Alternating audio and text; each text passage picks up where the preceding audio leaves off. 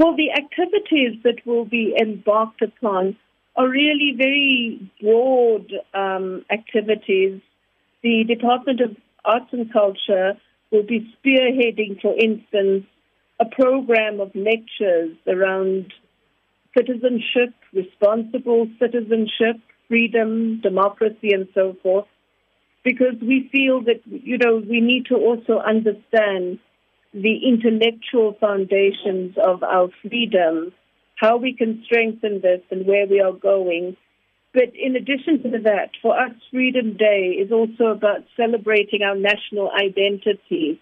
And therefore, during this period, we really intensify um, our engagement with schools, hospitals, households, um, to encourage people to know their symbols, to know their flag, to know their anthem.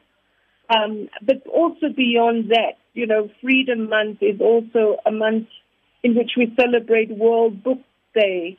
So part of our encouragement is also to try to encourage a culture of reading as well. And, you know, beyond this, it will all culminate really in the National Freedom Day celebration in Limpopo at Giyani Stadium, where the president will deliver a keynote address.